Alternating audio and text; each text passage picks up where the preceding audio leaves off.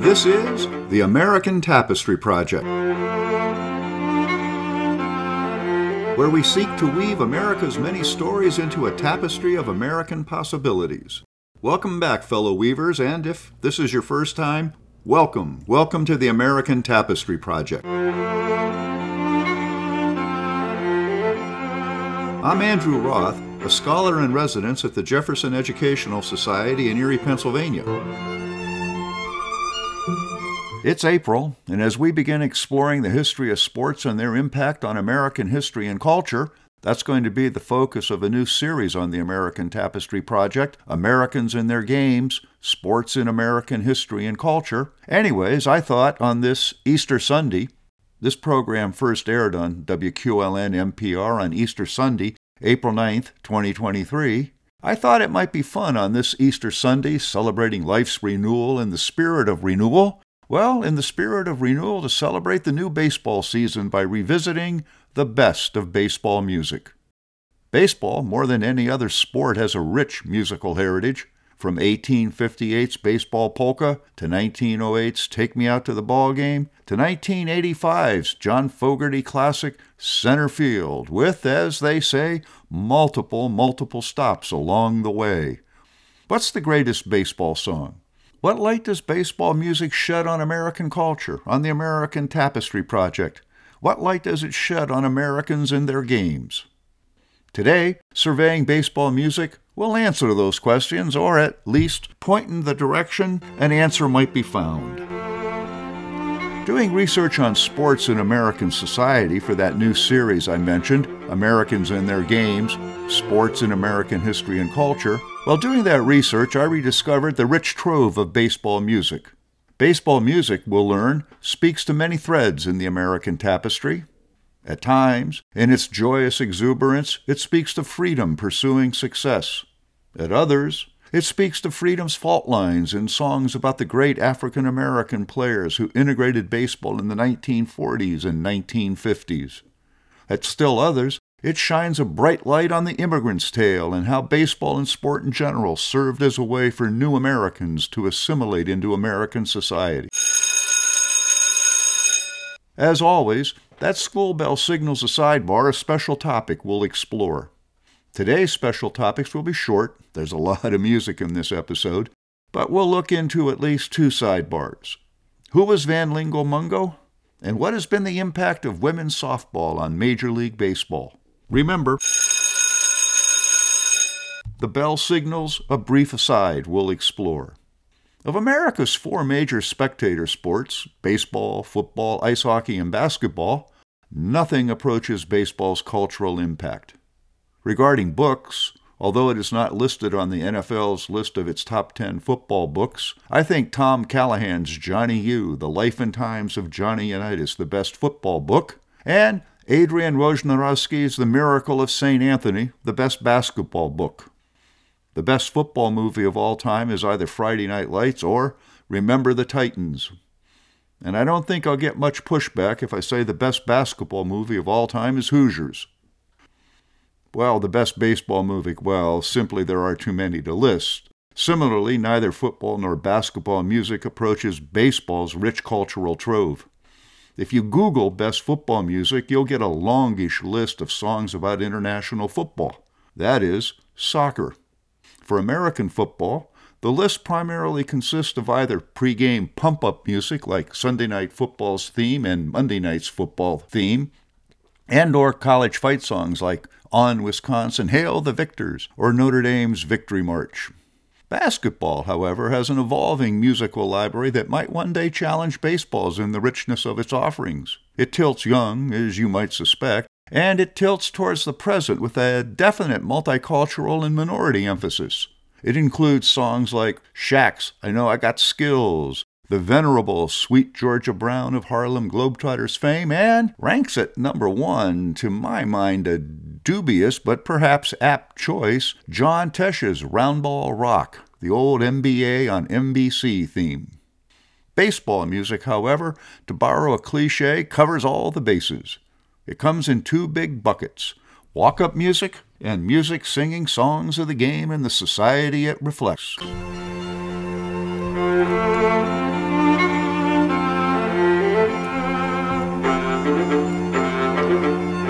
I guess our walk up music is Anton Dvorak's String Quartet Number 12. Walk up music is probably best described as a subgenre of baseball music, but it deserves a brief mention of its own. Walk up music serves a clear cut purpose. As Bonnie Sternberg says at Inside Hook, it's meant to whip the crowd into a frenzy as a player makes his grand entrance while simultaneously getting him psyched up and intimidating the opposing team. More precisely, it is the music a batter chooses to have played as he approaches the batter's box. It's meant to amp him up and psych out the opposing pitcher. There is a disagreement, however, about how walk up music originated. Rather than a batter approaching the plate, Sternberg says it began in 1972 with Yankees reliever Sparky Lyle taking the mound to pomp and circumstance. I prefer Peter Gammon's take on the issue. He also says it began in 1972, but he quotes Hall of Fame pitcher Jim Kaat, who told him it began in Chicago when White Sox organist Nancy Faust played Jesus Christ Superstar every time Dick Allen came to the plate in his 1972 American League Most Valuable Player season. Sternberg's list of walk up songs and the players who use them slants heavily to the present. Many fans' favorite, however, is Wild Thing for Ricky Vaughn, entering from the bullpen in the movie Major League.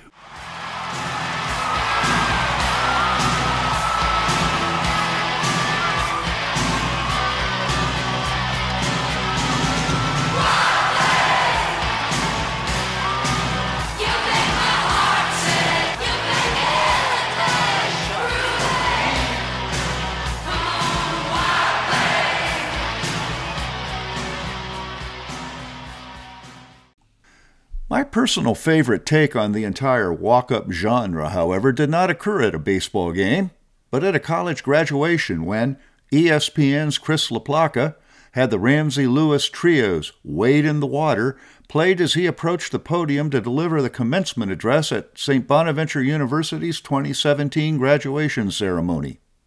He said it was probably the only chance he'd ever get to have walk up music played for him. LaPlaca's speech he is a St. Bonaventure alumnus, is the best graduation speech I've ever heard, and I've heard over 60 of them. Here's the beginning of that speech.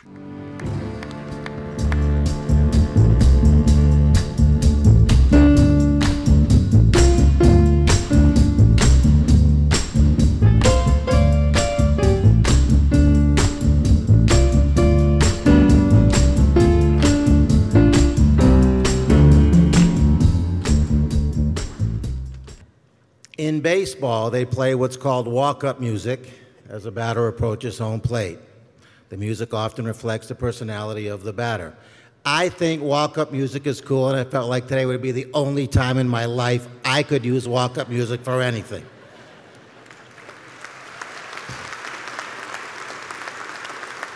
Now, I don't know how many other commencement speeches have begun or ever will begin with walk up music, but this one did. Message number one sometimes you just have to go for it. In my defense, the song Wade in the Water was played before every Bonnie men's home basketball game my four years here. It served two purposes. One, it got the players revved up, ready to go. And two, same thing for the fans, and I'm really hopeful it has the same impact on all of you, because let's be honest. I know what I did the night before I graduated from, graduated from this magical place. And let's just say I was not in bed by 10 p.m. Setting aside walk up music, baseball music showcases a catalog both very old and very new, coloring American society as it ranges from 1858's The Baseball Polka to 2009's Jay Z's and Empire's State of Mind. Baseball music's catalog mines topics as wide ranging as youngsters, as youngsters imagining themselves heroes of that archetypal hero's moment.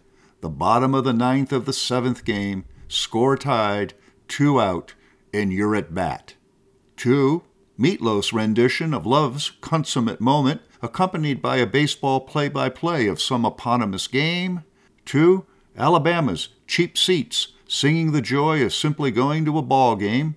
Two, Woody Buddy Johnson's celebration of social equity in Did You See Jackie Robinson Hit That Ball?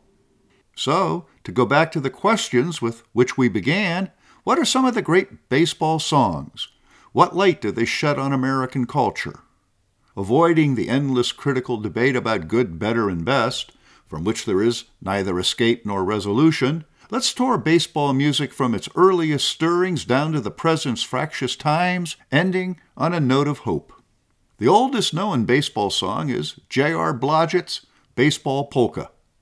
Blodgett, who was a member of the Niagara Baseball Club of Buffalo and whose musical skills, according to his teammates, exceeded his baseball talent, Blodgett composed the song in September 1858 after a series of games between the Niagara Baseball Club and the Flower City Baseball Club of Rochester, New York. Here is the Baseball Polka.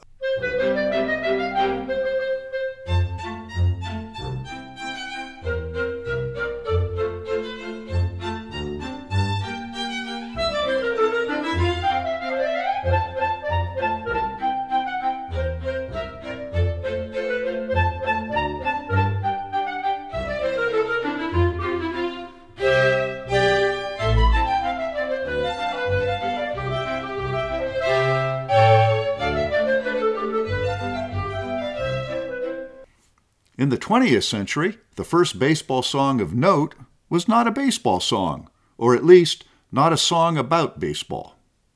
From the 1902 Broadway musical The Silver Slipper, Tessie, You Are the Only, Only, Only, a song sung by a woman to her beloved parakeet, Tessie, well, somehow Tessie became the rallying cry of a group of loyal Boston American fans, who would later be renamed the Red Sox.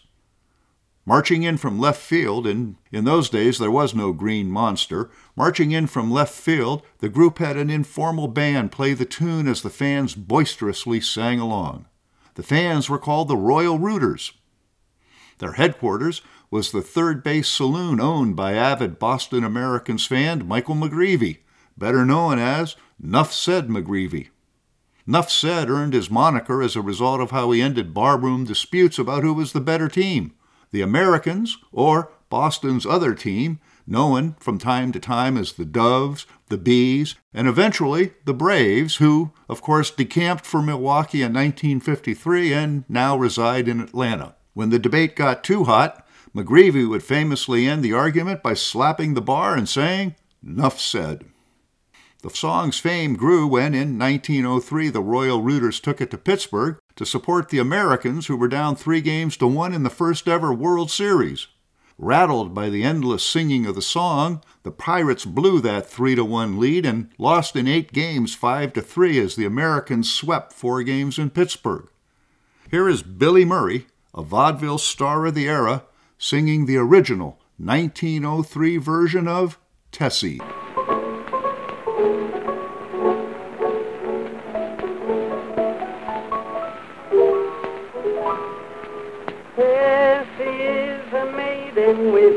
Sparkling eye. Is a maiden with a lie. Tessie doesn't know the meaning of a sigh. Tessie's lots of fun and full of jazz. But sometimes we have a little quarrel, we two. Tessie always turns her head away. Showcasing baseball's enduring popularity, Tessie got a second life in 2004 when punk rock band Dropkick Murphys recorded an updated version in which any thoughts of parakeets were banished as the band celebrated the Royal Rooters and the Red Sox. It turned out to be fortuitous, for the superstitious, perhaps prophetic, because, propelled by their resurrected and updated fight song, the 2004 Red Sox broke the curse of the Bambino and won their first World Series since 1918. Here is the Dropkick Murphys version of Tessie, singing Tessie is the Royal Rooters' rally cry, Tessie is the tune they always sung, Tessie echoed April through October nights. Here are the Dropkick Murphys.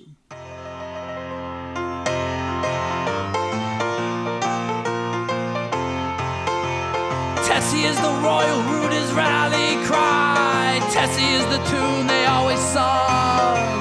Tessie echoed April through October nights after serenade installed the and young.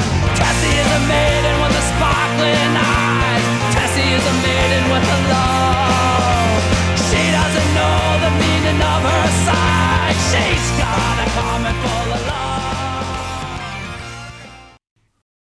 Speaking of that 1918 World Series Boston win, it was also the first time ever that the Star Spangled Banner was ever played at a baseball game. With World War I still raging before a subdued crowd at Chicago's Comiskey Park, where the Cubs were hosting the Red Sox, in the bottom of the seventh inning of Game 1 of the World Series on September 5, 1918, a military band began to play the Star Spangled Banner.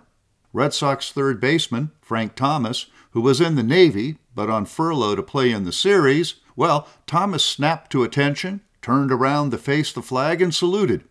The crowd erupted in applause, singing the song, and a tradition was born. Oh, by the way, the Red Sox beat the Cubs that day one to nothing in an epic pitcher's duel between the Cubs' Hippo Vaughn and the Red Sox ace Babe Ruth. Take me out to the ball game. Take me out to the crowd. Buy me some peanuts and cracker jack. I don't care if I ever get back for its root. Root, root for the home team. If they don't win, it's a shame. For it's one, two, three strikes, you're out at the old Another song from the early 20th century ranks atop almost every listing of baseball songs. It comes in at number 8 on the National Endowment for the Arts and the Recording Industry of America's list of the top 365 songs of the 20th century, and is frequently cited as the third most popular song in America after Happy Birthday and the National Anthem. Of course, I'm referring to Take Me Out to the Ball Game by Jack Norwith and Alfred von Tilzer. In an earlier episode, we explored how Norwith wrote the song for his lover of the moment, Trixie Fraganza, who, besides being a vaudeville star in her own right, was also a militant suffragist. The tune's extremely interesting backstory was first noted by George Bozowick in an article in Baseball, a journal of the early game. In any event, the song's putative feminist origins will be the subject of that presentation I mentioned earlier on May 12th at 7 p.m. at the Jefferson Society, complete with original images and music from the era. Trust me, you won't want to miss the great vaudeville star Nora Bayes, one of Norworth's love interests, singing Over There.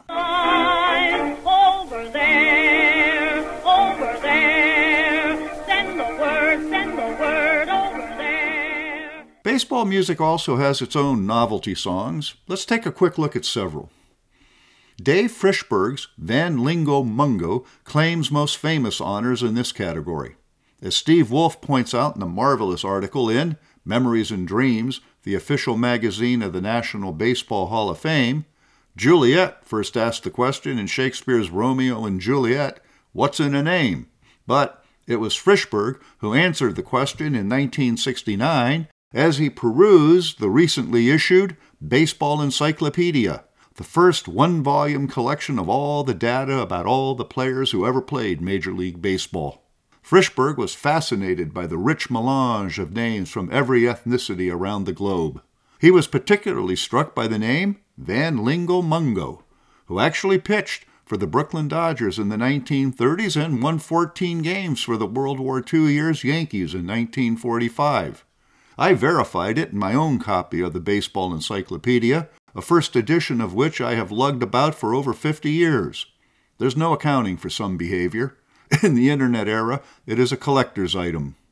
Mungo's stats, well, they can be found on page 2021.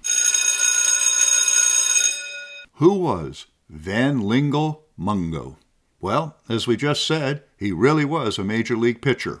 According to his February 14, 1985 obituary on the New York Times, Van Lingo Mungo, the pitcher whose sing song name and fiery off field antics delighted Brooklyn Dodger fans in the 1930s almost as much as his erratic fastball frustrated them, died at his home in Pageland, South Carolina. He was 73 years old. In his 14 major league seasons, from 1931 to 1945, 11 with the Dodgers and 3 with their arch rival New York Giants, the right hander, who was in the Army in 1944, led the National League in strikeouts with 238 in 1936 and compiled a career record of 120 victories and 115 defeats with an earned run average of 3.47. He also probably paid more in fines than any other player of his era, a total of $15,000 by his own estimate, or the equivalent of his top major league salary for one season. It may have been his lilting name that first attracted major league scouts, but it was his powerful arm that propelled him to the Dodgers in 1931 after the club's manager, Wilbert Robinson, saw him throw. Robinson was the first of a succession of managers, including Casey Stengel, who saw Mungo as a sure 20 game winner. But although he had two 18 victory seasons, one with 19 losses, Mungo never reached the 20 game mark and never quite lived up to the promise of his impressive major league debut, a two hit shutout of the Boston Braves with 12 strikeouts. Although he once tied a major league record by striking out seven batters in a row, he also led the league several times in walks. There was also the distraction of his combative personality on a team known as the Daffiness Boys. Once, when a Dodger outfielder, Long Tom Winsett, muffed a ninth inning fly that cost Mungo a victory, the pitcher stormed off the field, broke things in the clubhouse, and then strode directly to a telegraph office to send his wife to send his wife a telegram that became legendary. Pack your bags and come to Brooklyn, honey. If Winsett can play in the big leagues, it's a cinch you can too. But Mungo's best chance for lasting fame may be his name. Common enough in Pageland, where Mungos and Lingles, his mother's family, where Mungos and Lingles abound, the name became the title of a popular song in 1970 written by Dave Frischberg.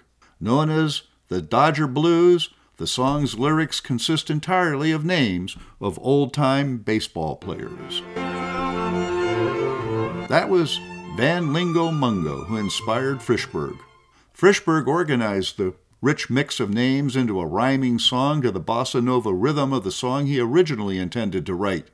It became an instant and continuing baseball cult classic. But, more importantly for the American Tapestry Project, its use of names that at the time might have sounded exotic actually speaks to the power of sport to serve as a portal, a port of entry into American society. Frishberg's names are a glorious mix of all those late 19th, early 20th century immigrants that enriched American culture. It's practically a hymn, could be the theme song of the immigrant's tale. Rather than me mispronouncing names, here's the original Van Lingle Mungo.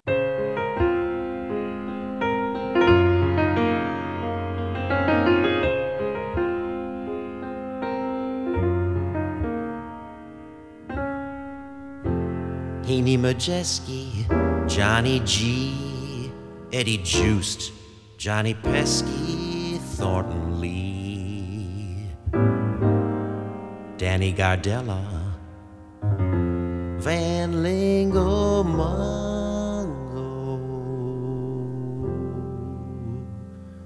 Whitey Karowski, Max Lanier, Eddie Waitkus, and Johnny Vandermeer. Bob Estalella, Van Lingo Mungo. Twelve years later, in 1981, Terry Cashman, a former minor league baseball player, had another name driven hit with Talkin' Baseball, which was originally entitled Willie, Mickey, and the Duke. Just as we discovered in episode number 17 on the history of American Christmas carols, A Caroling We Will Go, there is a definite, a definite baby boomer bias to baseball music. Much of baseball music was written in the latter half of the 20th century by aging boomers, nostalgically recalling their youth in the 1940s, 1950s, and 1960s just before the social convulsions of the counterculture.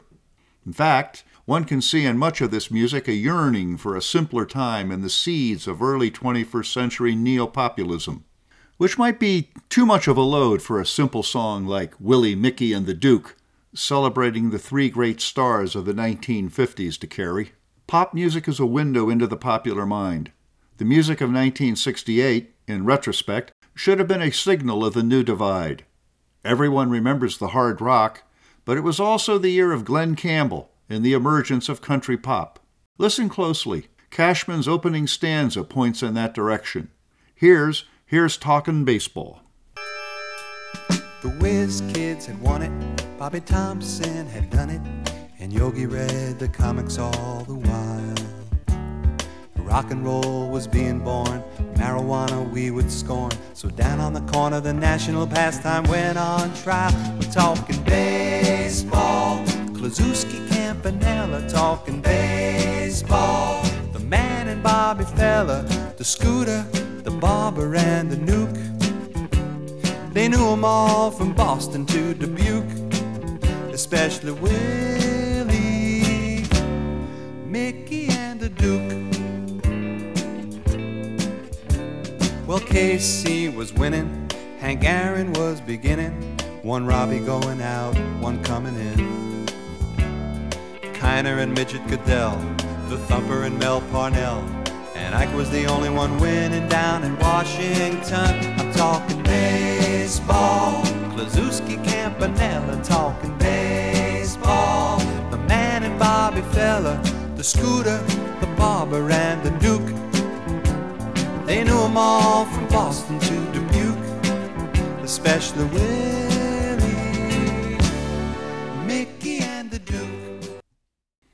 I'm not certain anyone ever called anything Bob Dylan wrote and sang a novelty song, but his Catfish marked a departure from his more typical fare. Then again, nothing Dylan ever did or sang can be labeled typical. So let's say his Catfish, about Hall of Fame pitcher Jim Catfish Hunter, let's say Catfish caught me by surprise. Written in the mid 1970s with a rare co author, Jacques Levy, and covered by Joe Cocker in 1976, Dylan never released his own version until 1991's The Bootleg series volumes. Its lyrics sing of Catfish's rebellion against baseball's restrictive reserve clause as Catfish bolted from Charlie Finley's Oakland Athletics to accept a million dollars from George Steinbrenner's New York Yankees. Dylan reaches for a Woody Guthrie esque populous atmosphere, hints of Maggie's farm in the line, he used to work on Mr. Finley's farm, but it's hard to feel the labor movement solidarity for millionaire jocks. In the working man's populist left genre, I much prefer his North Country blues. Still, Catfish sings. Catfish, million dollar man, nobody can throw the ball like Catfish can. He used to work on Mr. Finley's farm, but the old man wouldn't pay. Packed his glove and took his arm, he just run away. I'm tempted to say there is a reason Dylan never released it, but you can judge for yourself. Here's Catfish.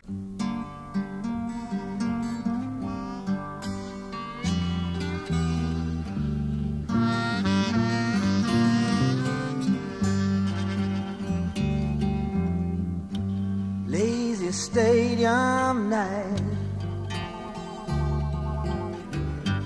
Catfish on the mound. Strike three, the umpire says. Batter has to go back and sit down. Catfish. Million dollar man.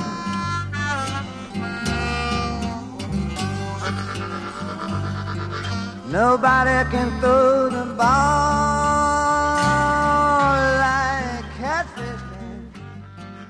For more about Dylan, listen to episode number 15 on WQLN's website. Paradise by the Dashboard Light rates as either one of the greatest rock songs ever or as an unlistenable and seemingly unending oral torture depending upon who you're talking to. As for me, I land somewhere in the middle. I actually enjoyed it the first several times I heard it, but I haven't listened to it in its entirety in years and years and years. The history behind its composition by Jim Steinman, its production by a veritable who's who of 70s era rock nobility, including Meatloaf himself, also known as Michael Leah Day, Mark Moody Klingman, Ellen Foley, several members of Bruce Springsteen's E Street Band, and Todd Rundgren, well, all of that is beyond our interest here. But recruiting New York Yankees announcer Phil, the Scooter Rizzuto, to do the play by play backdrop to the two young lovers reaching love's consummate moment illumined by the dashboard light was a touch of genius. As the lovers found their peak, we're going to go all the way tonight, the scooter intoned.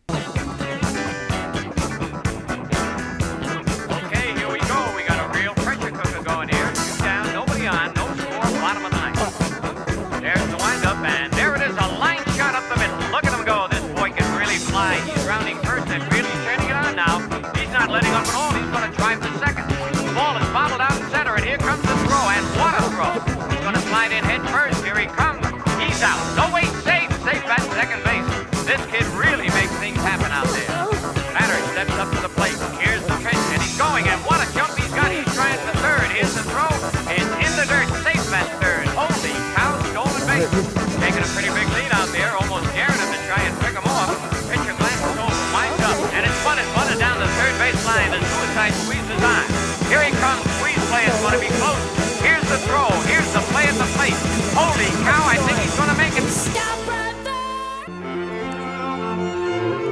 As suggested earlier, commenting on Talkin' Baseball, baseball music is not only about sports and nostalgia. It also touches the deep chords, the deep threads in the American Tapestry Project. On the one hand, like Cashman's Talkin' Baseball, it hints at a desire to freeze frame America in a nostalgic picture of its past. On the other, it points to baseball's role in healing freedom's fault lines, all those times Americans fumbled in living up to their ideals of liberty, equality, and opportunity. At its best, baseball music sings, as in the American Tapestry Project's fusion thread of the ever expanding we in We the People. It does this in at least two ways. One, it sings of assimilating immigrants into American culture, whether it's Katie Casey and Nellie Kelly, daughters of Irish immigrants, in Take Me Out to the Ball Game, early baseball was dominated by Irish immigrants, or Joe DiMaggio in Joltin' Joe DiMaggio, and the embedding of all those early 20th century immigrants whose names resonate in Van Lingle Mungo into American culture through the medium of baseball. Of course, it most memorably sings of mainstreaming African Americans into the American game in Chuck Berry's Brown Eyed Handsome Man, Woodrow Johnson's Did You See Jackie Robinson Hit That Ball? and the Treniers' Say Hey, the Willie Mays song, and many others down to Jay Z's Empire State of Mind. Whether they live in Omaha, Nebraska, Erie, Pennsylvania, northern New Jersey, or Queens, New York, part of the enduring loyalty of Americans of Italian ancestry to the New York Yankees results from the Yankees signing Joe DiMaggio in the 1930s. DiMaggio wasn't the first Italian American to play Major League Baseball. That would be Western Pennsylvania's own Ed Abbaticchio. But Joltin' Joe was the first authentic Italian American star giving the lie to his era's anti immigration bigots. Recorded by Les Brown and his band of renown, Joltin' Joe DiMaggio sings.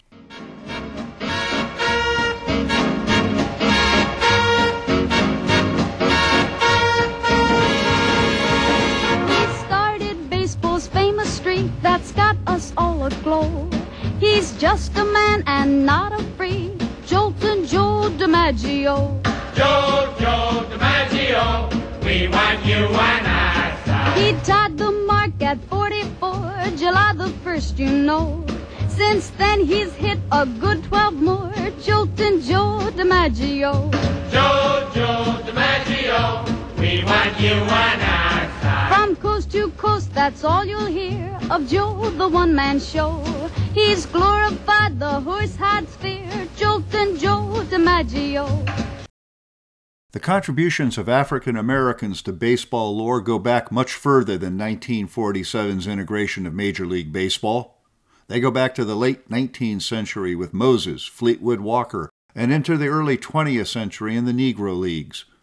They include great stories about great players, like, for example, Cool Papa Bell, a Hall of Fame shortstop who was, allegedly, so fast that, after flicking the light switch in his hotel room, he was in bed before the room got dark. These songs also speak to baseball's ability to break down barriers and to explode racist stereotypes. I remember once, when I was a young boy, hearing a neighbor utter some vile epithet against black people. She used different language. Thinking to my nine or ten year old self, I thought, that can't be right, because Willie Mays isn't like that. To the extent that I have any sense of racial justice, it dates from that moment and speaks to the power of sport in American society. Speaking of Willie Mays, in 1955, a rhythm and blues group, the Treniers, released Say Hey, the Willie Mays song celebrating the Say Hey Kids' diamond exploits. It included some dialogue by Mays himself. Although the complete lyrics are not available, the song extols Mays's many talents singing, he runs the bases like a choo choo train, swings around second like an aeroplane. His cap flies off when he passes third, and he heads home like an eagle bird. Say hey, say who, say Willie, say hey, say who, swinging at the plate. Here's the Willie Mays song, Say Hey.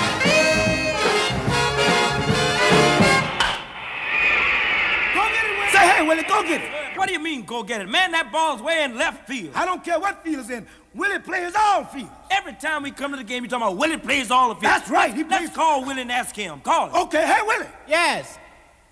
Are you Willie Mays? Yes. Whose ball was that? Why was it? In left field. Well, that's Irvin's ball. I told you that. Every time we come to the game, we got to talk about it. The next time I'm going to sit in the grandstand. Say, hey, fellas, what's your name? Say who? Say Willie. Say hey. Say who? Swinging at the plate. Say hey. Say who? Say Willie. That giant kid is great. But before Willie Mays, there was Jackie Robinson and Larry Doby. One can argue that the great civil rights progress of the 1950s and 1960s was spurred by the integration of professional sports. The civil rights movement, of course, is much older than that, but it finally found traction in the 1950s and sports played no small part.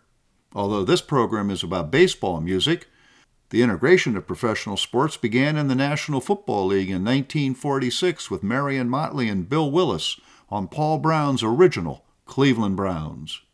For most Americans, the epochal day was April 15, 1947, when Jackie Robinson debuted with the Brooklyn Dodgers, followed quickly in July 1947 by the Cleveland Indians' Larry Doby. Almost immediately, artists and musicians celebrated. Also a musical hit by Count Basie and his orchestra, 1949's Did You See Jackie Robinson Hit That Ball by Woodrow Buddy Johnson's orchestra was, as Mark Preston says in the Baseball Hall of Fame magazine, a joyous tribute to a man who literally changed the face of the game.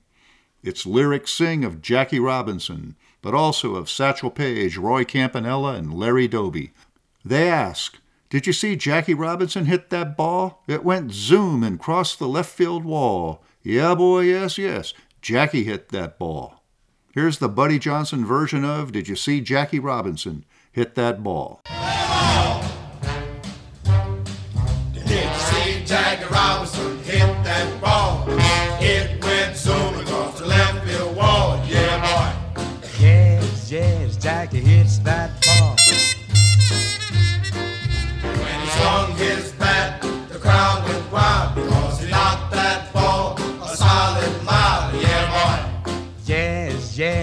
Jackie hits that ball.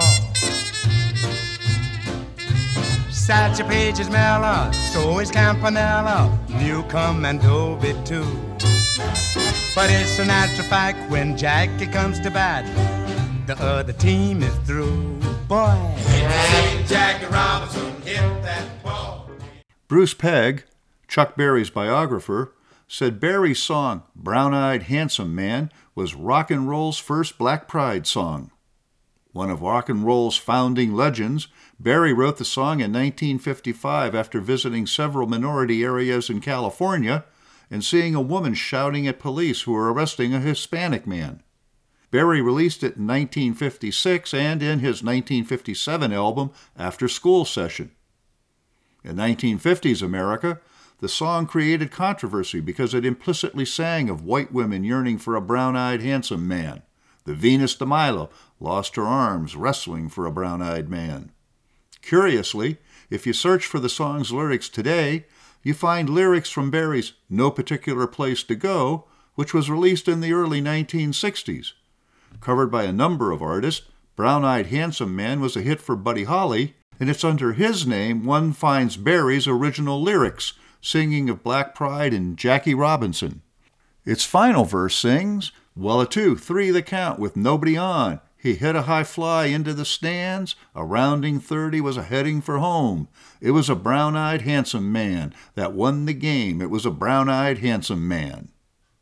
Here's the rock and roll legend himself singing Brown Eyed Handsome Man in its 1957 original version. Her mother told her, darling, go out and find yourself a brown-eyed handsome man. Just like your daddy, he's a brown-eyed handsome man. Venus was a beautiful lass. She had the world in the palm of her hand. She lost both her arms in a wrestling match to meet a brown-eyed handsome man. She fought and won herself a brown-eyed handsome man. Two, three, the count with nobody on. He hit a high fly into the stand. Rounded third, he was headed for home. It was a brown-eyed handsome man that won the game. It was a brown-eyed handsome man. In addition to singing of social justice, baseball music can be inspirational and healing. New York Yankee fan Neil Diamond's Sweet Caroline has been played as the unofficial Boston Red Sox anthem since 1997, when Red Sox team employee Amy Tobey played it because a friend had recently given birth to a daughter named Caroline. Years later, Diamond later revealed it's actually named as a birthday gift for Caroline Kennedy. Some fans loved it, others loathed it, but in 2002, after a Red Sox executive saw how fans sang it during the eighth inning, it was made a Red Sox tradition. It was cemented into Boston lore when, at the first game at Fenway Park after the 2013 Boston Marathon bombing, Neil Diamond himself came to Boston and sang it as part of the Boston Strong movement. Here's Diamond on that memorable day. Today, in person, would you please welcome Mr. Neil Diamond?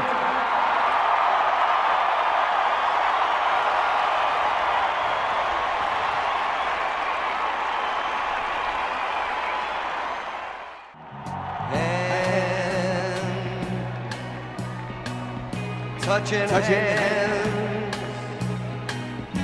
reaching, Reaching out, touching, me, touching, you. Sweet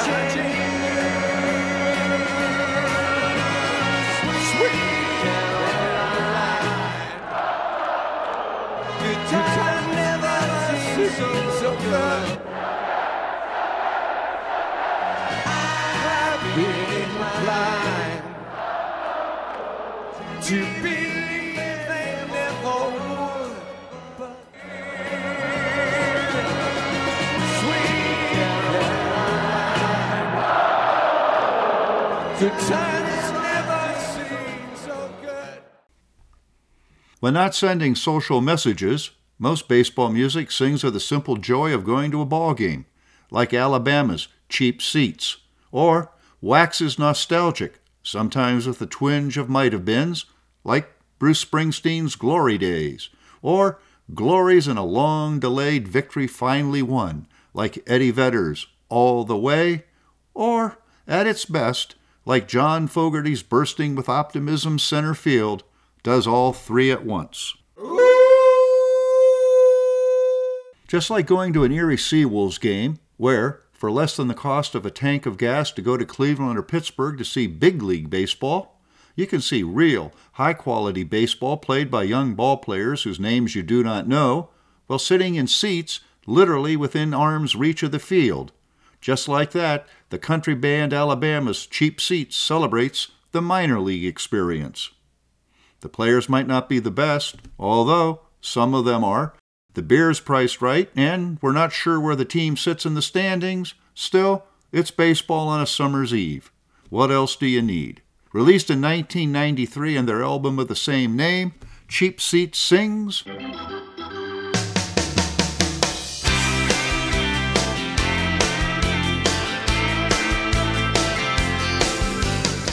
This town ain't big, this town ain't small. It's a little of both, they say. Our ball club may be minor league. We sit below the Marlboro man, above the field wall. We do the wave all by ourselves. Hey, ump, a blind man could have made that call. We like our beer flat as can be. We like our dogs with mustard and relish. We got a great pitcher, what's his name? Well, we can't even spell it. We don't worry about the pennies much. We just like to see the boys hit it deep. There's nothing like the view from the cheap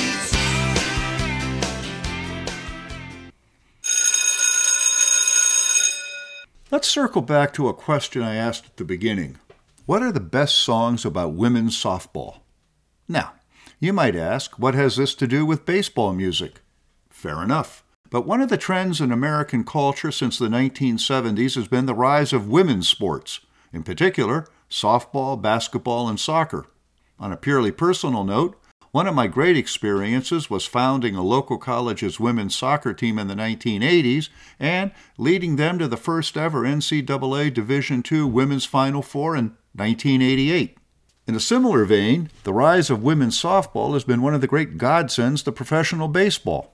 For as a Cleveland Guardians official asked me once as we watched the then Cleveland Indians play, I don't remember exactly who, sometime during the 20 aughts, he asked me, Look around the ballpark. What do you see? Myopically, I replied, What do you mean? He said, Look at all the women. Not just the mothers with their families and women with dates, although nowadays you don't actually know who brought who, but all the other women sitting in groups of two or three or four. He said they're saving the game. They represent an increasing percentage of all baseball fans. If baseball survives the demise of the baby boomers and Gen X, it will be all the new women fans who save it. He attributed the boom, maybe boomlet, in women fans to the rise of softball. There is now, he said, two or three generations of women who have played softball. They understand the game. They know what they're watching, and they've become some of baseball's most ardent fans. I thought about what he said. I thought about a former female colleague of mine who knows more about baseball than any three or four guys you might choose, and decided he was right. Women's softball is booming, hardly news, and it's an important part of baseball's future. But, interestingly enough, there does not appear to be any softball music or music specifically about the joys of playing softball. To the extent that there are any listings of softball music, Pat Benatar's Hit Me With Your Best Shot shows up most often. There is, however, a rich trove of softball walk up music. In fact, there is a top 108 at flowsoftball.com, topped by Led Zeppelin's Whole Lot of Love, Dangerous by the Ying Yang Twins, with Paranoid by Black Sabbath at number 5, and Beyonce's Partition at number 6. While we await softball music's arrival, what are the three best baseball songs not entitled Take Me Out to the Ball Game? To make my personal list, a song needs to have a hint of nostalgia, perhaps twinged with a trace of regret. It has to celebrate long delayed victory's final arrival, and it has to look to the future with optimism and hope. Not many do all of that, but the three we'll hear next, well, collectively, they strike all the right notes. Bruce Springsteen's Glory Days tells of his chance encounter with an old friend who was a great high school baseball player. Having a beer together, they talk about old times. The friend, who, unlike Springsteen, did not grow up to become a great rock star, nevertheless, the friend went to college, graduated, and lives a successful life. But a life that, perhaps, never quite recaptures the spirit, the glory of his high school days. I need to tread carefully here, for Springsteen is respectful of his friend, but the song touches many of the same chords other great artists have played upon fame's fleeting glory, the passing of youth, and the yearning in middle age and older for one more taste of youthful passion. It's what F. Scott Fitzgerald meant in The Great Gatsby, describing Gatsby's nemesis, Tom Buchanan, as someone who, as someone who would drift on forever, seeking a little wistfully for the dramatic turbulence of some of some irrecoverable football game. Or, most memorably, A. E. Housman's To an Athlete Dying Young, in which Housman sings a song of relief that the athlete did not outlive his fame. Dying young, he never knew regret nor yearning to be young again. Housman celebrates the athlete who died young, before his skills waned, memory of his exploits faded, and all he had left was stories about how good he'd been. Springsteen and his friend recall their youthful triumphs, but while the friend wants to recapture a little of the glory of the old times, Springsteen wants to move on. Two friends, one stuck in time, the other moving forward, knowing that, glory days, yeah, they'll pass you by. Springsteen sings.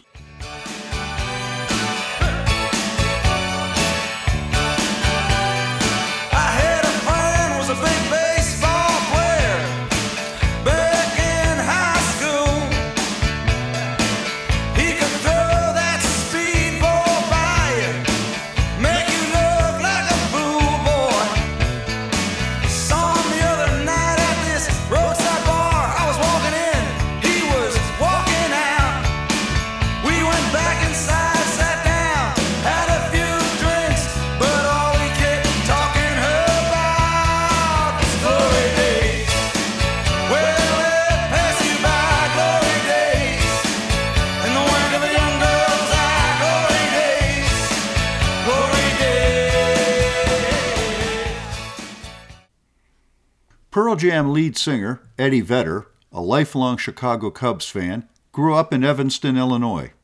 He first attended a Cubs game when he was six, and, in that idiosyncratic way only young baseball fans can have, rather than Ernie Banks, he idolized Cub outfielder Jose Cardenal. Later, in 2013, playing a concert at Wrigley Field, Vedder got the opportunity to play a game of catch with Banks. Much to his amazement, Banks asked if he could have Vedder's glove. Vetter, in one of those fairy tale stories that are part of baseball's charm, got it back in 2017 when he again played a concert at Wrigley Field. In between, in 2016, the Northside favorites ended their 108 year World Series drought by beating, who else, the Cleveland Indians in seven games. The Guardians, knee Indians, in their long and mostly mediocre history, turn up as the foil in any number of historic baseball moments. Maybe, someday, as Vedder once sang about his beloved Cubs, they'll go all the way.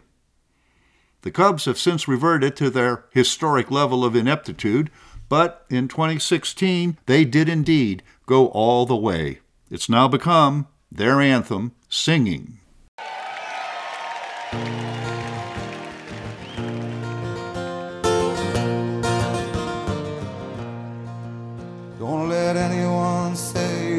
It's just a game. For I've seen other teams and it's never the same. When you're born in Chicago, you're blessed and you're healed. The first time you walk into Wrigley Field. Our heroes wear pinstripes, heroes in blue. Give us the chance to feel like heroes too. Forever we'll win, we should lose, we know someday we'll go all the way. Yeah, someday we'll go all the way. There are literally hundreds, probably thousands of baseball songs.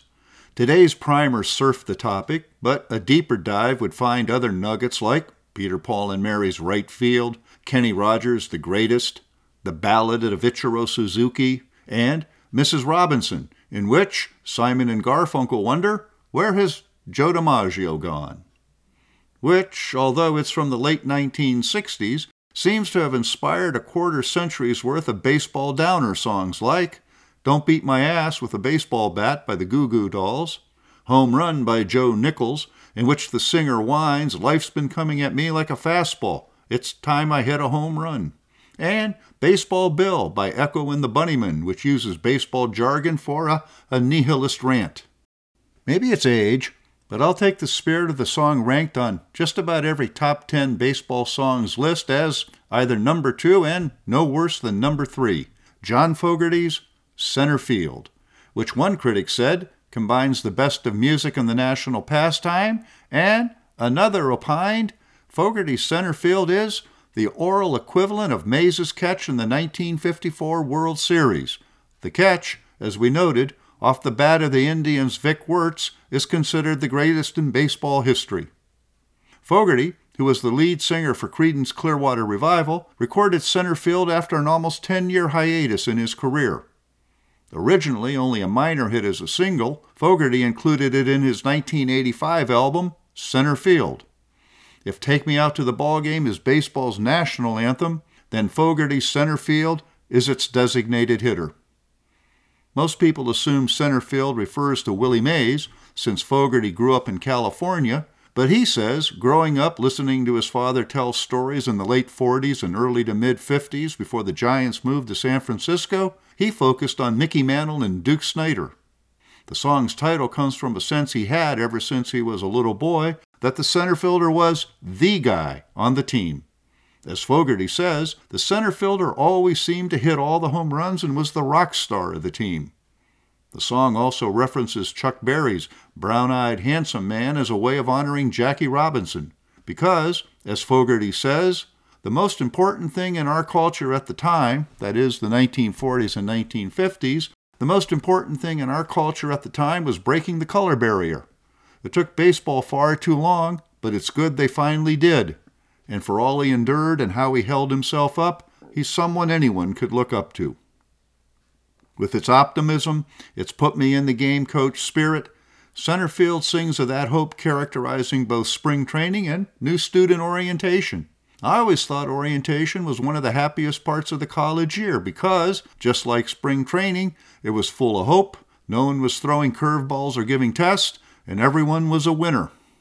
As we all know, eventually the tests come and they start throwing curveballs. But Fogerty sings of the spirit with which that moment must be met when he croaks in his inimitable voice.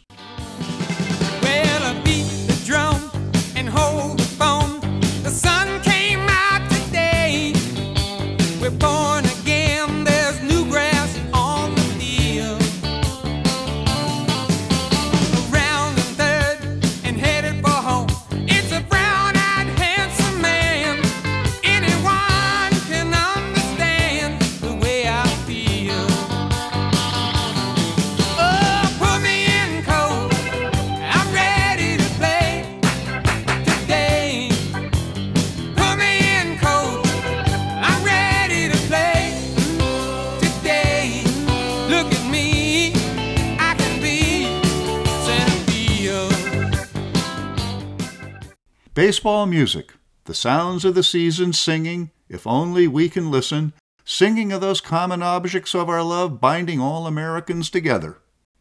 Play ball. The American Tapestry, rich in its many threads and stories, challenging 21st century Americans to remember our ideals and to live up, to live up to the better angels of our natures.